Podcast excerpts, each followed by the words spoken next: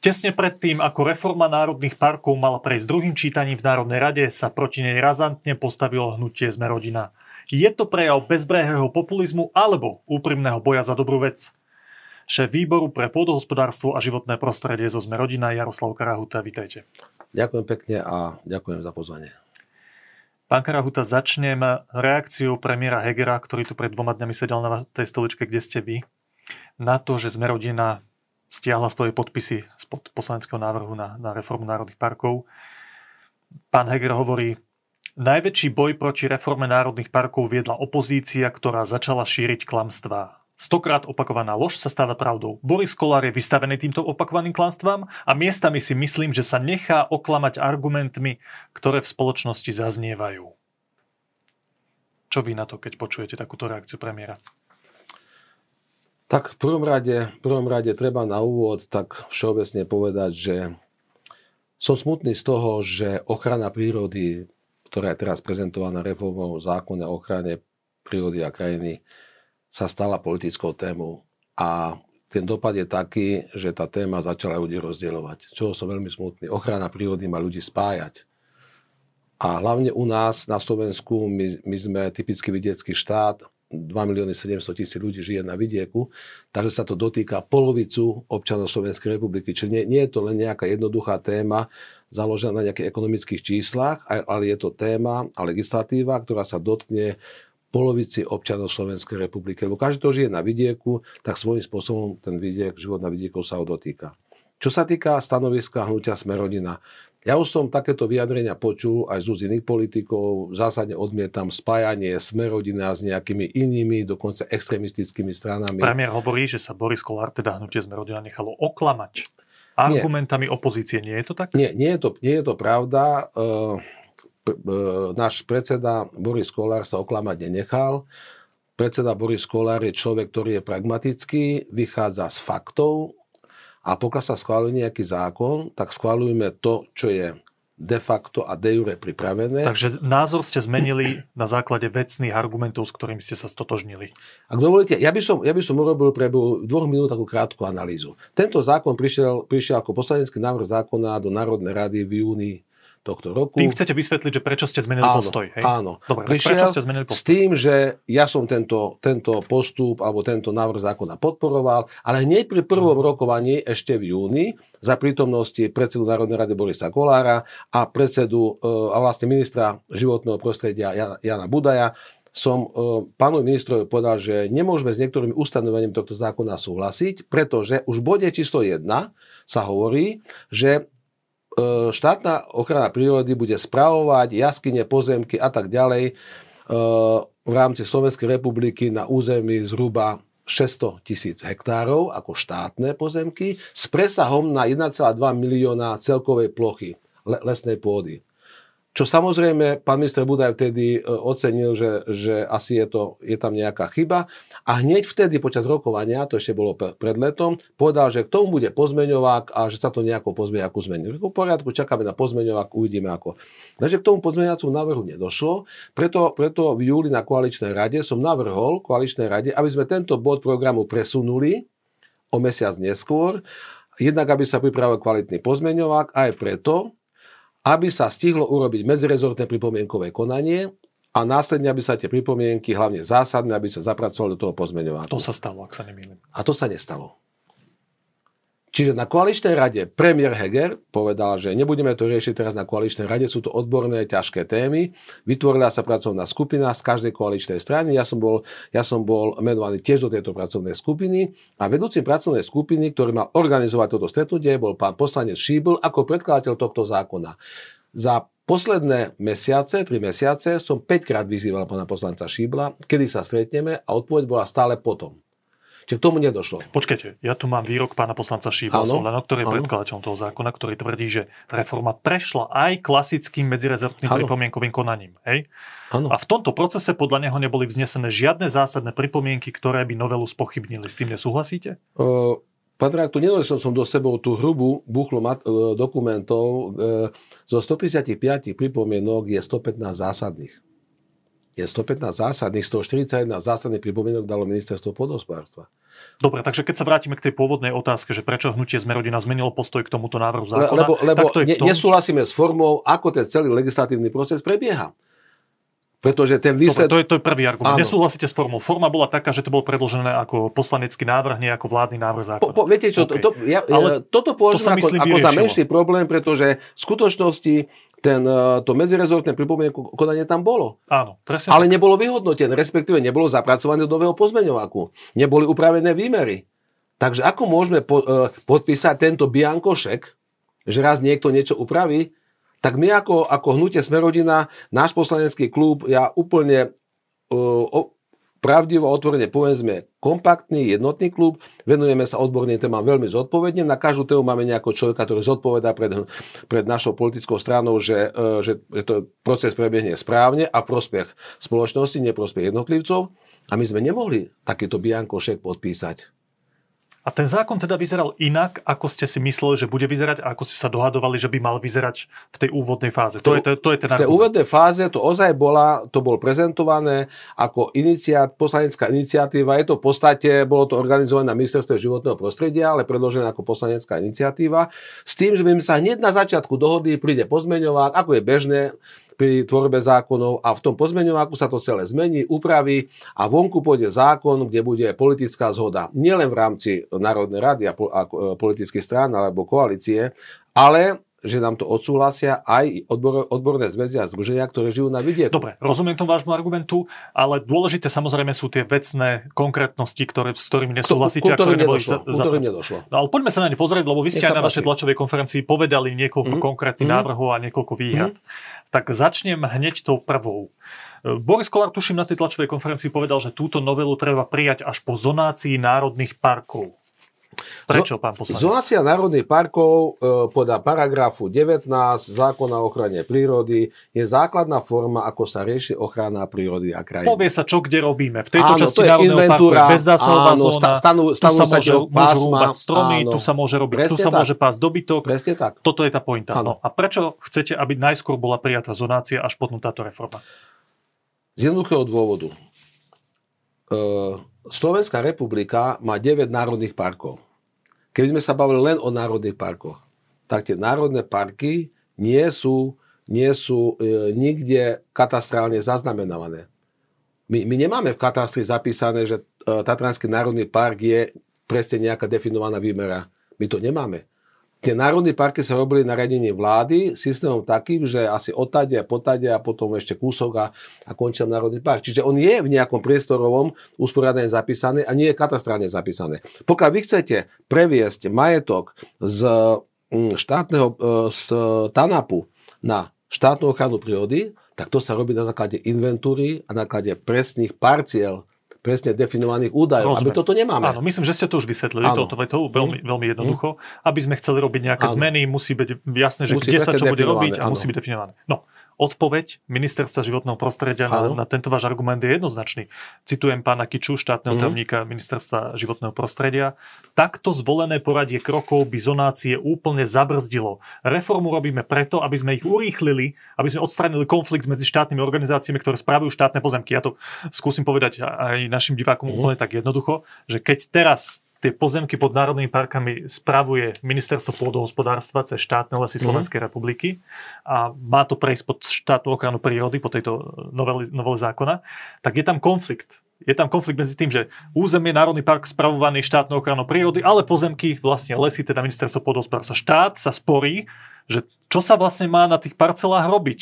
Že najskôr vyriešme, tvrdí pán Kiča, to, že kto spravuje tie parcely, bude jasné, že toto má ministerstvo životného prostredia, tu chceme mať ochranu prírody ako prvý cieľ tých našich aktivít na danom území a potom, keď toto spravíme, vyjasní si štát sám v sebe, že čo sa s tými pozemkami a s tým územím má robiť, tak potom môžeme riešiť zonáciu. Presne, túto bude úplne bezzásahové, túto sa bude pásť do... To, rozumiete? Toto je argument štátneho tajomníka ministerstva životného prostredia. Čo vy na to?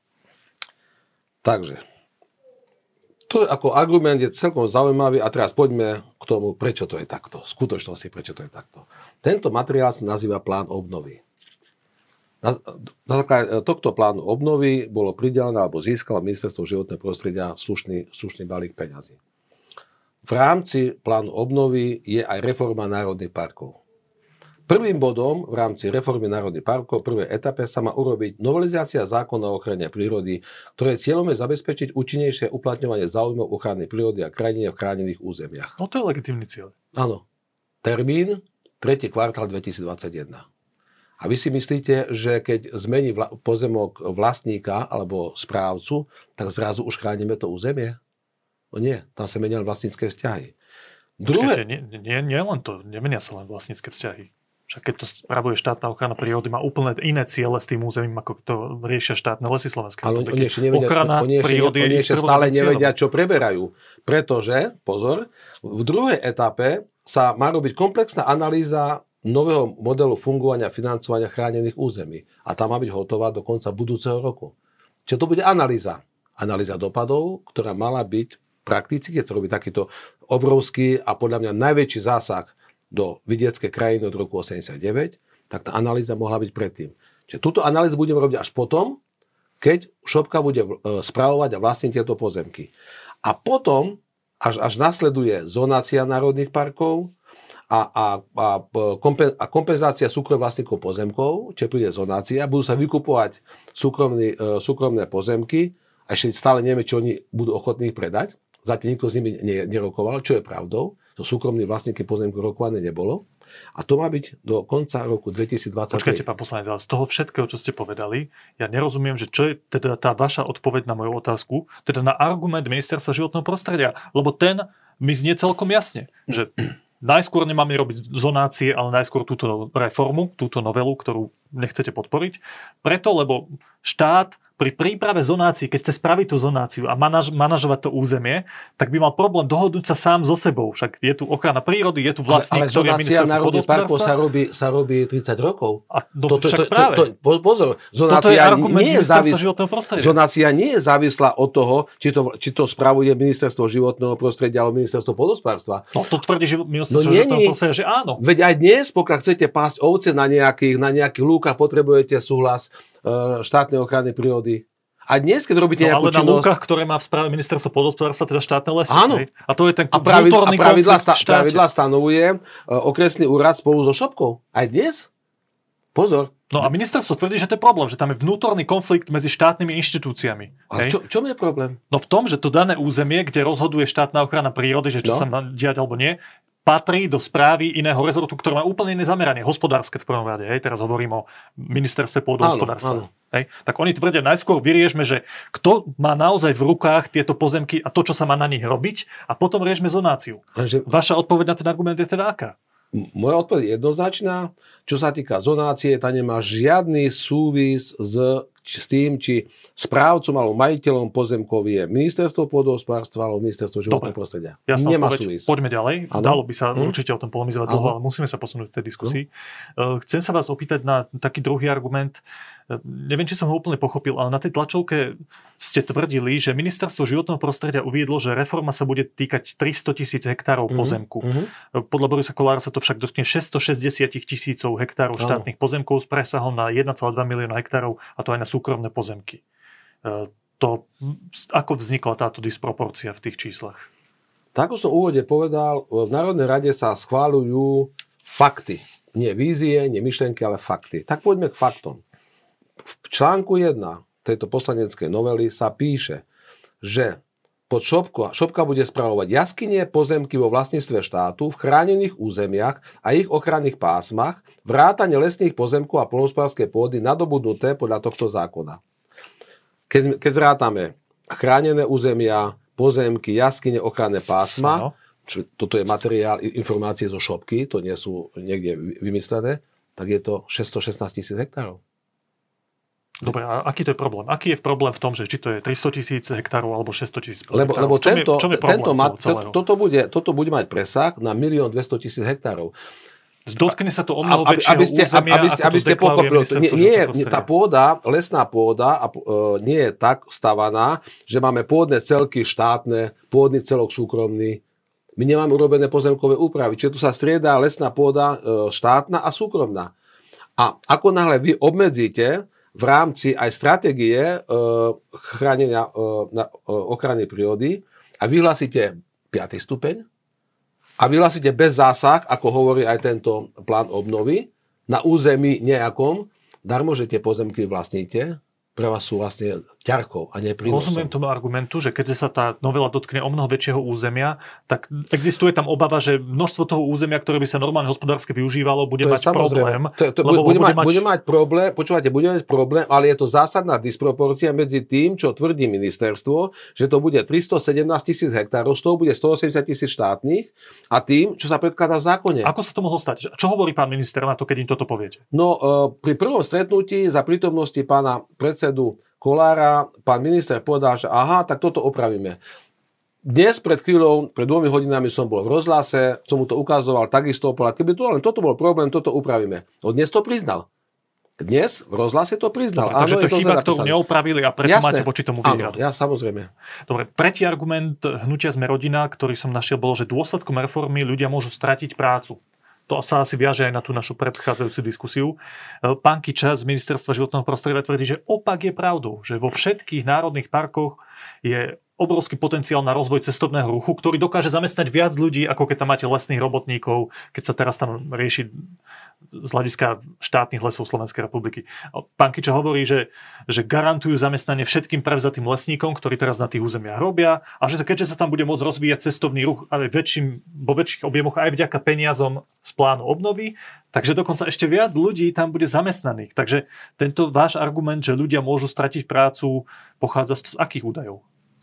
My sme si robili analýzu, nejakú analýzu dopadov týchto zmien, ktoré, ktoré by sa dotklo a rozprávame sa o jeden celá dva milióna hektárov, lebo toto je v zákone. My sa nemôžeme baviť o niečo hypotetickom. Aha, okay. Takže aj táto, táto a, konštatovanie o strate práce sa, sa týka toho údaju, ktorý pán minister má opraviť. Hej? Sa, samozrejme.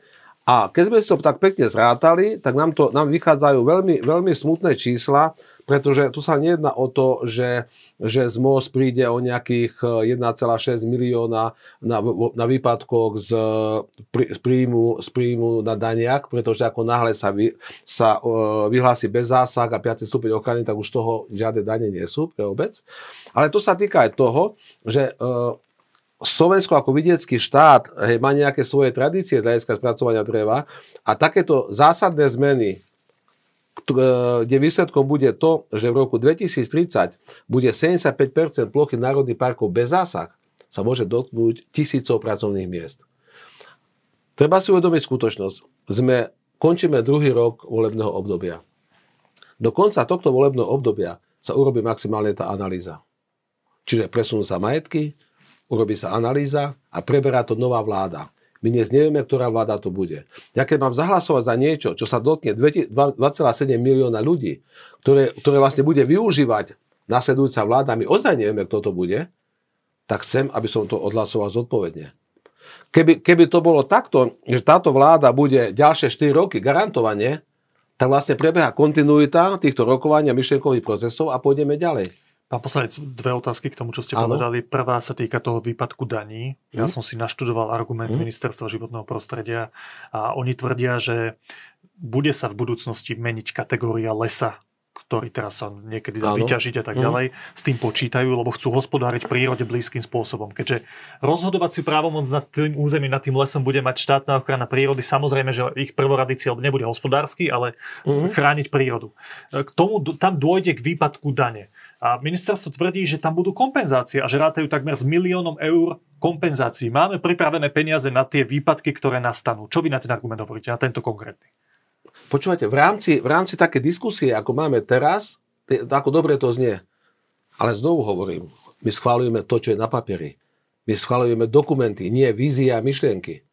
To nie je program, ktorým sa zaviazala e, e, zákonom vláda. Nie je to ani uznesenie vlády. Nie je to tak striktne ošetrené, že budúca vláda, ktorá nastúpi po tejto, že to bude, bude dodržiavať.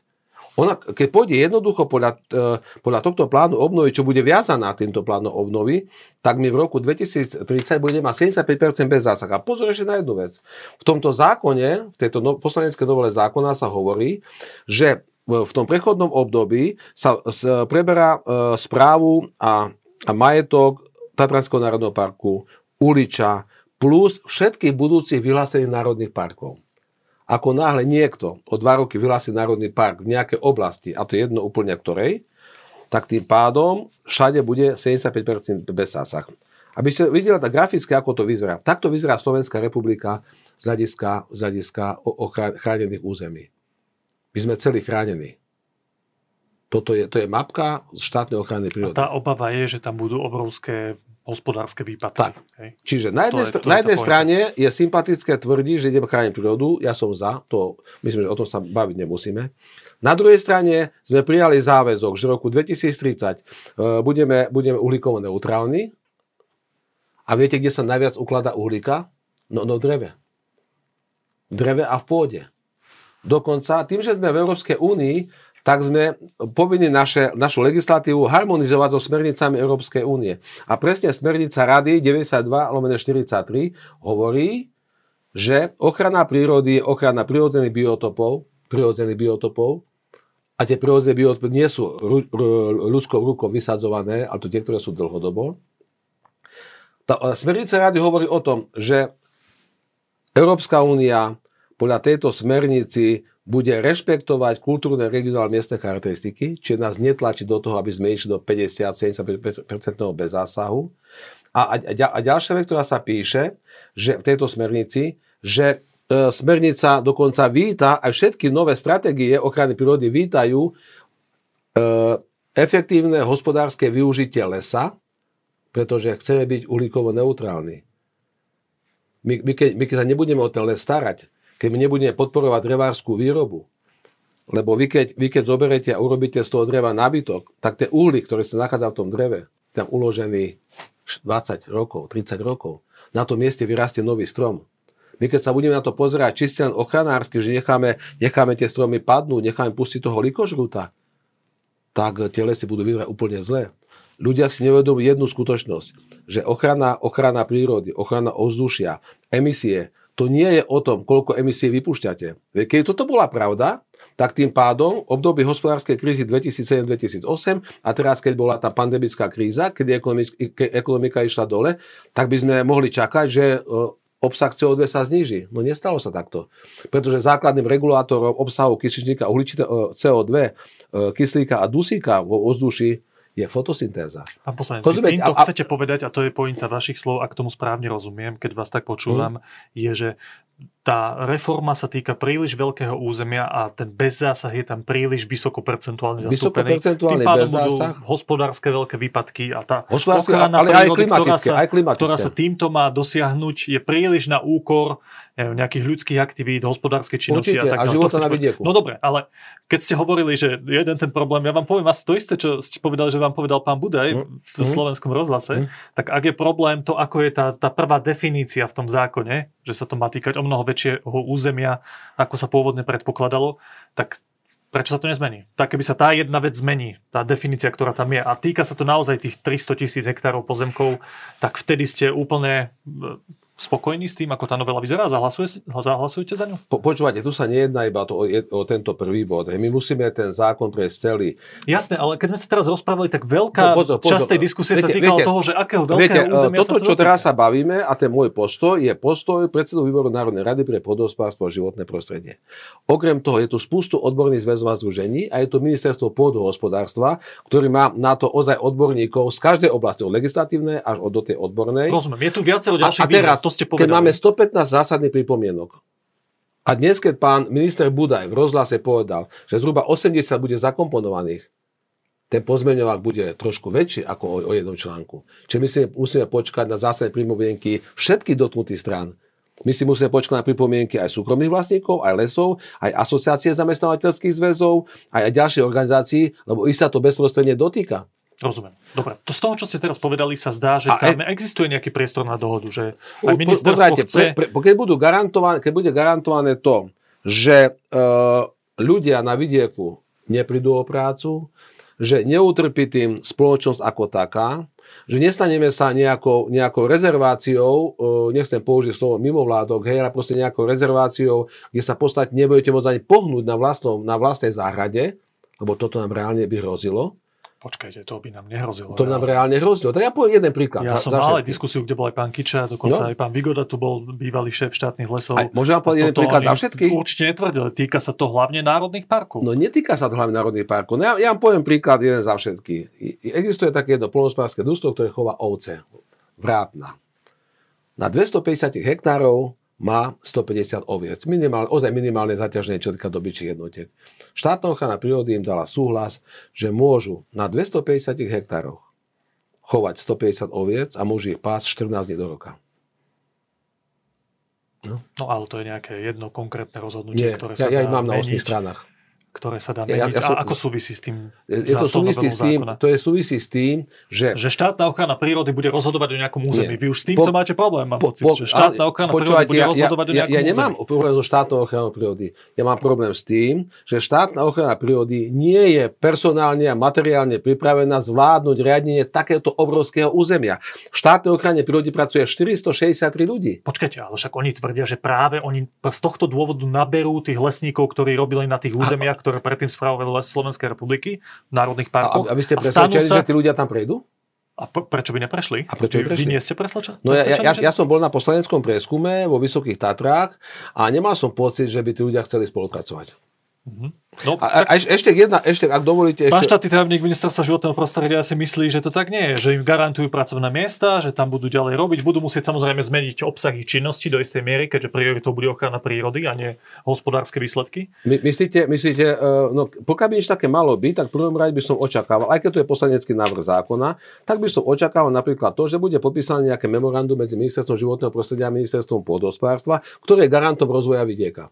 No nič také nie je. Tak ale oni sú dohodnutí. No nie sú dohodnutí. Máte pocit? Zase, máme, o to, máme dohodu podpísanú? Nemáme dohodu podpísanú. Vy potrebujete mať istotu. Ale určite, papieri, lebo, lebo, ja, lebo ja, ja chcem byť zodpovedný. Bohužiaľ, no, chcem byť zodpovedný. A mo- moje životné skúsenosti za skoro dva roky pôsobenia v Národnej rade vidím, že ozaj treba e, riešiť iba fakty a nie úvahy a myšlienky. Dobre. A, a ešte, ak dovolíte, k tejto sociálnej oblasti, už iba, už iba e, nakrátko. Viete, to nie je len o tom, že ako sa hovorí a viete, tie spájanie nás a s extrémistami, to ako popieram absolútne, hej, to je nezmysel. Toto je list, ktorý dostal pán premiér tretieho deviateho od týchto organizácií, Zväz dopravy, zamestnávateľia, klub päťsto, odborári a tak ďalej. A tak pointa? Ďalej. Pointa žiadali, aby sa tento zákon, aby sa proces schvaľovania tohto zákona zastavil, respektíve, aby sa urobil tak, aby neboli, neboli tie dopady také, ktoré majú obavy z hľadiska zamestnanosti, čiže tisícpäťsto ohrozených pracovných miest, drevospracujúci priemysel príde o obrovské množstvo dreva, aby neboli hospodárske, ekonomické a sociálne škody. Preto žiadajú, žiadajú minimálne rokovať a... Počkajte, tak... Pre férovosť v tejto chvíli. Ešte sa opýtam, myslíte, že dostali odpoveď na tento list? To ja neviem. Nedostali. Pointa ale je na druhej strane, na rozdiel od napríklad justičnej reformy, mm. s ktorou má Sme rodina tiež problém, mm. alebo reforme nemocníc, stratifikácia, tak na rozdiel od toho, v tomto prípade tejto reformy ministerstvo, nieko, a o tom osobne viem, niekoľko mesiacov chodilo do regiónov a rozprávalo sa tam s tými mm. ľuďmi. Takže mnohé tie diskusie, oni si to, akože musíte uznať v tomto prípade, že oni si reálne obšlapali tie regióny. Hej? Samozrejme, že nikdy nevyhoviete pri žiadnej reforme ja, všetkým, dobre. Ale rozprávali sa s tými ľuďmi. To ako, uznávate? Ak, ak uznávam, uznávam, nebol som na týchto výjazdoch, z okolnosti bolo to presne v období desiatich dní, keď som bol na dovolenke. Ale, to trvalo dlhšie, a, to trvalo niekoľko mesiacov v rôznom čase. Nie, nie, nie, to trvalo dva týždne. A, to, to nie je pravda, pán poslanec. Trvalo dva týždne, trvalo dva týždne. Na rôznych miestach v republike počas celého leta, ak sa nemýlim. To trvalo krátke obdobie, ale čo chcem tomu povedať? E, tie diskusie, bohužiaľ, neboli verejne prístupné každému, kto má záujem sa tie diskusie zúčastniť. Tak malo by sa to týkať tých ľudí, ktorých sa to áno. dotýka. Nie? No, tam, Nemôžete ve, tam pozvať dvesto tristo ľudí z celej dediny. On nejde o dedinu. Tá dedina až tak nie je podstatná, ak sú podstatní zástupcovia tých o, o profesných združení, ktorí priamo zastupujú za sebou stovky alebo tisíce ľudí.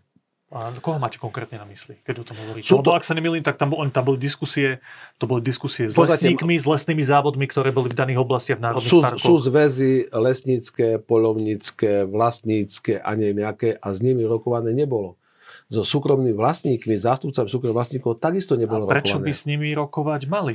Jednoduchého dôvodu. Lebo tie prevody sa netýkajú súkromných, samotné prevody. Ako... Teraz nehovorím zonácia, to je iná vec, za vykupovanie súkromných pozemkov. Počúvate, ale samotná reforma sa nemala týkať súkromných pozemkov. To je čierne na bielom. Vy si uvedomte, že ako náhle vám na vašom pozemku sa vyhlási vyššie ako druhý stupeň, čiže od tretieho stupňa vyššie. Vy na každú to sa ale tou reformou nedieje. Akože nie? To, tá, tá reforma je v pr- primárne o tom, že prechádzajú pozemky, ktoré doteraz spravovalo ministerstvo pôdohospodárstva, štátne lesy, pod ministerstvo životného prostredia. A následne bude nastupovať zonácia. No ale to je už ďalší krok, ale, ktorý už nie do... je priamo v tej reforme. No dobre, ale a teraz pozor. A potom pri tej zonácii musíte rokovať so súkromnými vlastníkmi, vyjednávať s nimi, a, ne, a, ne, a nemalo by sa rokovať. Ale to nie je o tej reforme. A nemal by sa, akože nie. Veď to je presne o tom. Ale to ďalší tá, tá krok. Tá reforma sa robí zonáciou, tá reforma sa nerobí majetkovou podstatou. Majetky nemajú s tým nič spoločné. No ale prvý krok podľa ministerstva je, že správame túto reformu a potom riešme zonáciu. To znamená, že bol... zonácia, ktorá bola urobená doteraz, je všetko musíme anulovať, lebo už nejako urobená bola. Tá zonácia doteraz, ak sa nemýlim, nie je spravená. Nie je spravená celkom, ale robí sa na tej zonácii a robilo sa doteraz. To znamená, všetko je zlé, čo bolo urobené, ideme na novo, za to, že, to, že vlastníkom bol iný ministerstvo ako ministerstvo životného prostredia. To nie je takto správne. Dobre, pán poslanec, musíme sa posunúť ďalej. Áno. Toto je naozaj diskusia na celé hodiny. A bolo by super, keby to bol aj zástupca ministerstva životného prostredia, ktorých mm. argumenty som sa snažil zhrnúť. Mm. Mám jednu takú úplne praktickú poznámku, jednu z posledných asi v našej diskusii. Keď hovoríte o tom, že chcete naozaj mať istotu, že chcete to mm. mať čierne na bielom, nech je ten zákon dobre napísaný, jasné, nech sa príjmu všetky pripomienky. Tá diskusia, ktorá prebehla v regióne, vám nestačí, lebo tam neboli prizvaní všetci mm. aktéri podľa vášho áno, názoru. Áno. Tak sa vás chcem opýtať, že prečo ste to z politického hľadiska riešili takým spôsobom, že ste spravili tlačovku, kde ste tie výhrady povedali? Nerieši sa to najskôr tak, že sadnete s partnermi niekde mimo kamier, poviete im o svojich výhradách, oni povedia, že čo s tým spravia. A ako to teraz robíte, že chodíte s pánom Budajom po médiách a on povie, dobre, tak v tomto ustúpime, toto napravíme. Nedalo sa to spraviť predtým, ako spravíte tlačovku? Ale to sa dialo. To sa presne dialo. Nebol žiadny. V prvom rade treba si uvedomiť, že tento, táto novela zákona päťstoštyridsaťtri je poslanecký návrh zákona. To, že, že napríklad dnes som bol s pánom ministrom Budajom ako gestorom životného prostredia, ale to nepredkladá, to nie je vládny návrh zákona. Toto je poslanecký návrh zákona a rozdiel medzi poslaneckým návrhom zákona a vládnym návrhom zákona v tom, že aj rozhodnutie hociaké vlády je pre poslancov nezáväzné. Čiže keď vláda rozhodne, že s týmto článkom e, pripravené novely nesúhlasím, tak poslanci to odsúhlasia. Ja som už predtým spomínal, som minimálne päťkrát vyzýval pána poslanca Šíbla, lebo on bol ustanovený ako, ako šéf tej pracovnej skupiny, aby sme sa stretli a rokovali po zmenujúcom návrhu. Peťka som dostal odpoveď potom. Dobre, takže to je vaša odpoveď. Áno. Nefungovalo to zákulisne, no keď ste sa snažili dohodnúť, ja preto ste spravili tlačovku a povedali. A my sme nemali iné východisko, ako my, bol tam podpísaný predseda Kollár. Hej, nebol som tam ja podpísaný, ale už pod tým tlakom aj takýchto organizácií a všetkých dotknutých, ktorí pôsobia na vidieku, on v podstate jednoducho to vyhodnotil, že to je obrovské riziko, nielen politické, ale ekonomické, hospodárske a sociálne na ľudí žijúci na vidieku a preto z toho vystúpil. Pán poslanec, záverečná otázka. Keď som tu mal tú diskusiu pána štátneho tajomníka Kiču s pánom Vigodom, ktorý bol kedysi mm-hmm. riaditeľ štátnych lesov Slovenskej republiky, tak sme to otvorili tým, že slovenské národné parky potrebujú reformu. Že ľudia to cítia, aj keď tam chodia, že, Áno, že, že tá ochrana prírody a ten stav slovenskej prírody, náš, nášho veľkého národného pokladu, nie je taký, ako by sme chceli. A to je hlavná idea toho, čo sa aj ministerstvo životného prostredia podľa pána Kiču mm. tou reformou snaží dosiahnuť. Tak keď kritizujete tie nejasnosti a tie veci, ktoré tam sú, mm. máte nejaký konštruktívny návrh, nejakú, nejakú predstavu, ako by sa to podľa vás malo urobiť? Aby, lebo tá reforma je potrebná. To sa asi aj vy zhodnete. Duším, že to aj v programu vyhlásený vlády. Že niečo také o, je potrebné. Jednotná správa. Je tam jednotná správa programu vyhlásený vlády. Áno, a to som, je, je pointa tej reformy, ak sa neviem. Som spoluautor, som spoluautor aj tejto časti programu vyhlásenia vlády. To je pointa tej reformy. Áno. Uh, pozrite, my máme za cieľ chrániť prírodu, na druhej strane musíme brať do úvahy aj skutočnosti a záväzky, ktoré sa nás týkajú z hľadiska našich, našich uh, vízií a stratégií z hľadiska ochrany prírody, kde ideme robiť sedemdesiatpäť percent bez zásah národných parkov, to musíme rešpektovať, to je spustu vlastníckych vzťahov. Pokiaľ by to malo byť tak, aby to bolo prijaté všetky tými zainteresovanými uh, zväzmi a združeniami, ktoré zastupujú tisíce ľudí, alebo desiatky tisíce ľudí, úplne ideálny stav, aby to išlo vládnym návrhom zákona. To je ten správny, správny postup. Toto v podstate na tlačovej konferencii toho ste spomínali. Nerozumiem tomu. Preto, lebo pod ten poslanecký návrh zákona sa podpísal Boris Kollár. Ja, ja viem. To znamená, že hnutie Sme rodina nemalo problém, že znamená poslanecký návrh a nie je to vládny. Ja, ja, rozumiem, lenže celý ten úvod bol úplne iný. Tie pozmeňujúce návrhy štandardne. Viete, prvé čítanie zákona je o tom, že púšťame ten zákon do života, do legislatívneho procesu. To je úplne štandardné. Každý jeden zákon v procesu, legislatívnom procese potom naberá na seba rôzne pozmeňujúce návrhy. Tomu rozumiem, ale, ale vám ale, nevadilo, že bol pustený do života ten to zákon? Mi, to mi tak nevadilo, ne, nevadilo mi to, lenže tiež som nevedel, lebo nie som, nie som vizionár, hej, čo to spôsobí, aké dopady to bude mať na videu. Dobre, ukázalo sa, že to je horšie, ako ste si mysleli, je, je to preto horšie, teraz ako, hovoríte, bol by lepšie, ako keby lepšie to bolo. Vládne. Alebo, druhá varianta, ke, keď bude to poslanecký, tak nech sa dopracujú všetky zásadné pripomienky, nech sa komunikujú so súkromnými vlastníkmi, nech ten legislatívny proces prebieha tak, aby minimálne väčšina, lebo všetci nikdy nebudú spokojní, aby, aby to odsúhlasila. Jaroslav Karahuta, ďakujem veľmi pekne. Veľmi pekne ďakujem za pozvanie.